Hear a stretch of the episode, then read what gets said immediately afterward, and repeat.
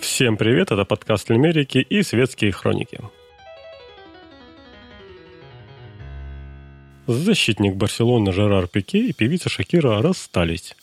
Как сообщает нам издание «Эль Периодико», певица узнала о многочисленных изменах своего мужа и указала ему на дверь. Вот уже несколько недель Пике живет один в своей старой квартире и проводит время в ночных клубах в сопровождении других женщин. А Шакира тем временем воспитывает одна своих двоих детей.